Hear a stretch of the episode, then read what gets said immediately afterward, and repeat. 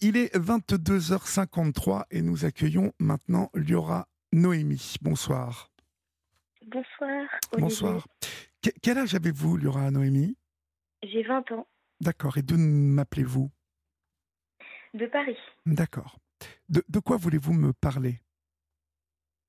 Alors, ce soir, je voulais rebondir un peu sur une actualité qu'on met beaucoup sous le tapis.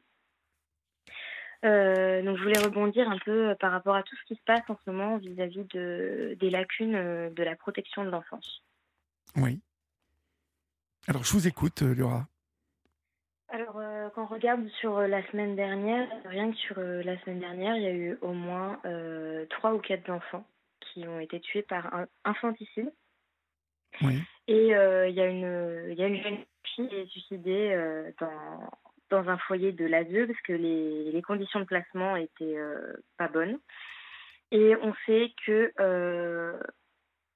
très très souvent, il y a dû avoir cette semaine dans le silence encore une fois des enfants agressés d'agressions sexuelles et d'inceste. Et tout ça, ça se passe dans le plus grand des silences et c'est un peu comme si personne ne s'en préoccupait. D'accord. Et comment êtes-vous au courant de cela, Liorah Noémie, vous ? Alors, je suis engagée pour le collectif Enfantique. Oui. Explique-moi ce que c'est que ce collectif. Alors, c'est un collectif pour la protection de l'enfance. On demande une réelle réforme de la protection de l'enfance et on lutte contre toutes les formes de violence faites aux enfants, que ce soit les violences sexuelles ou les violences éducatives ordinaires ou le harcèlement, ou bref, toute forme de violence. Et donc, on fait des actions. Et on en a fait une, d'ailleurs, récemment sur la question des infanticides. Parce que nous, du coup, on fait une certaine veille, une veille documentaire pour toujours être mis au courant. Et donc, on avait vu qu'il y avait eu plus de 40 enfants décédés depuis le début de l'année. Et donc, on a décidé de faire une action devant l'hôtel de ville de Paris. Et j'ai été très frappée de voir le visage des gens, en fait, qui étaient très surpris. Oui, parce qu'ils doivent être très étonnés, les gens, d'apprendre ce genre de choses. Exactement. Il y a eu plein de gens qui m'ont dit « Mais c'est vrai, c'est possible ?» Et oui, en fait. Malheureusement, c'est horrible, mais c'est possible et ça existe. Alors, vous, quelle est votre histoire ?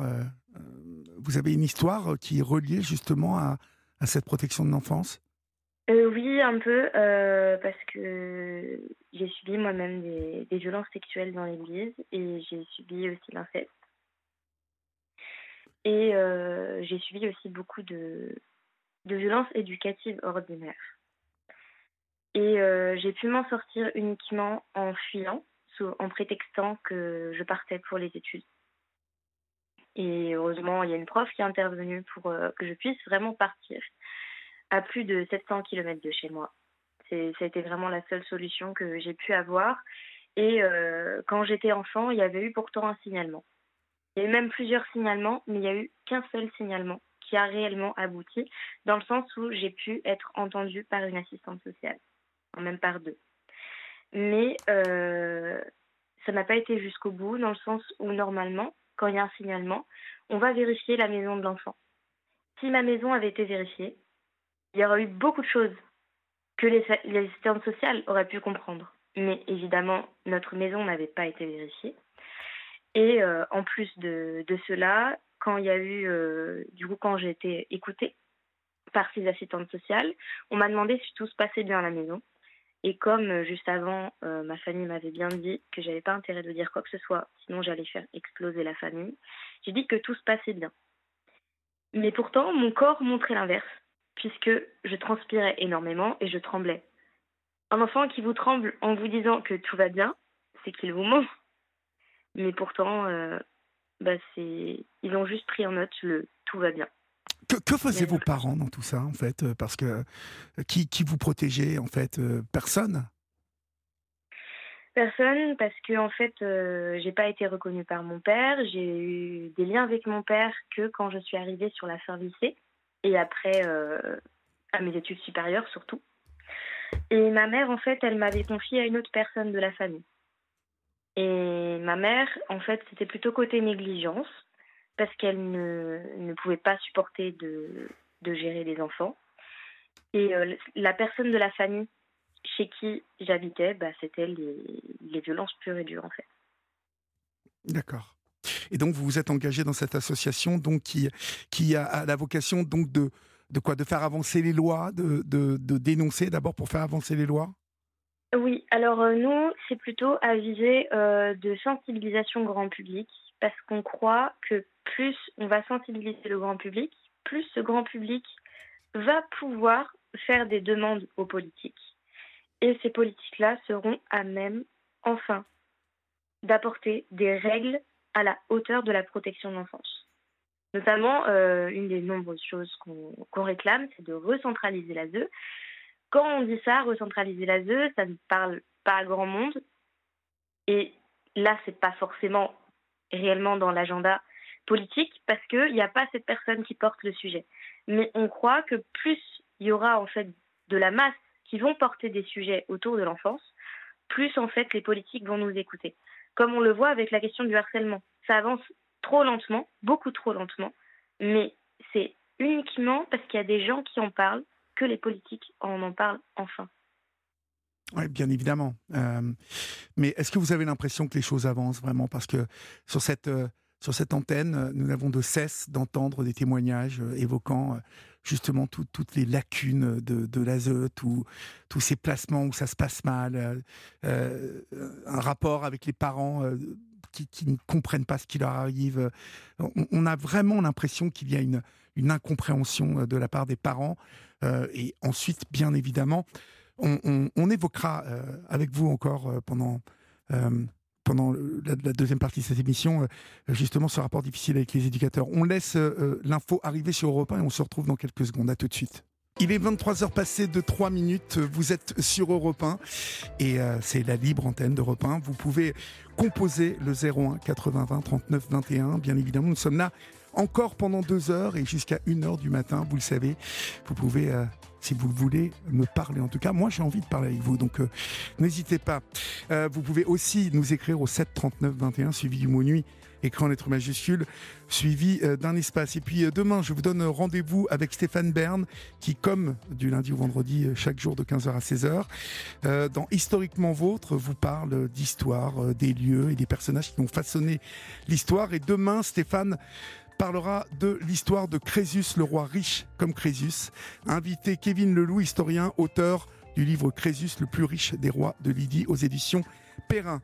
Historiquement Vôtre, c'est tous les jours, du lundi au vendredi, sur Europe 1, de 15h à 16h. Liorah Noémie, nous allons conclure tout cela, en fait, aujourd'hui, devant l'incompréhension de tous ces parents, devant... de nombreux ouvrages, de nombreux articles qui sortent sur le non-fonctionnement de l'ASE. Vous gardez espoir que ça change, parce que je crois savoir qu'on a une ministre aujourd'hui qui s'occupe vraiment mieux des choses, en tout cas visiblement. Alors moi j'ai espoir que ça avance. Alors je ne souhaite pas trop me prononcer sur la question purement politique, mais j'ai espoir que ça avance et pas que à ce niveau-là, parce qu'en fait c'est très lent, trop lent, beaucoup trop lent, parce que il y a trop d'enfants encore qui sont victimes de violences en attendant que les choses changent et que les choses bougent, et ce n'est pas normal. Mais j'ai vraiment espoir que les choses changent, parce que on est de plus en plus nombreux à nous lever et à ne plus nous taire. Et en fait, vraiment, ce qui est important aujourd'hui, c'est qu'on soit nombreux à nous lever, à ne plus nous taire, et à dénoncer en fait tout ce qui est fait aux enfants. Que ce soit en soutenant la parole des enfants d'aujourd'hui, qui malheureusement continuent à subir, que ce soit en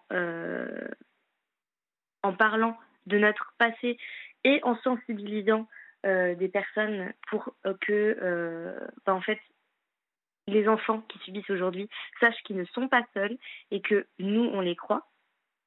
C'est vraiment important qu'on soit de plus en plus nombreux à parler, et plus on sera nombreux à parler, évidemment, plus vous avez raison. Les choses pourront avancer. Mais les enfants, bien évidemment, alors c'est important qu'ils se sentent entendus, mais vous n'avez pas l'impression que cette parole, justement, elle ne transperce pas les murs des foyers, des familles d'accueil.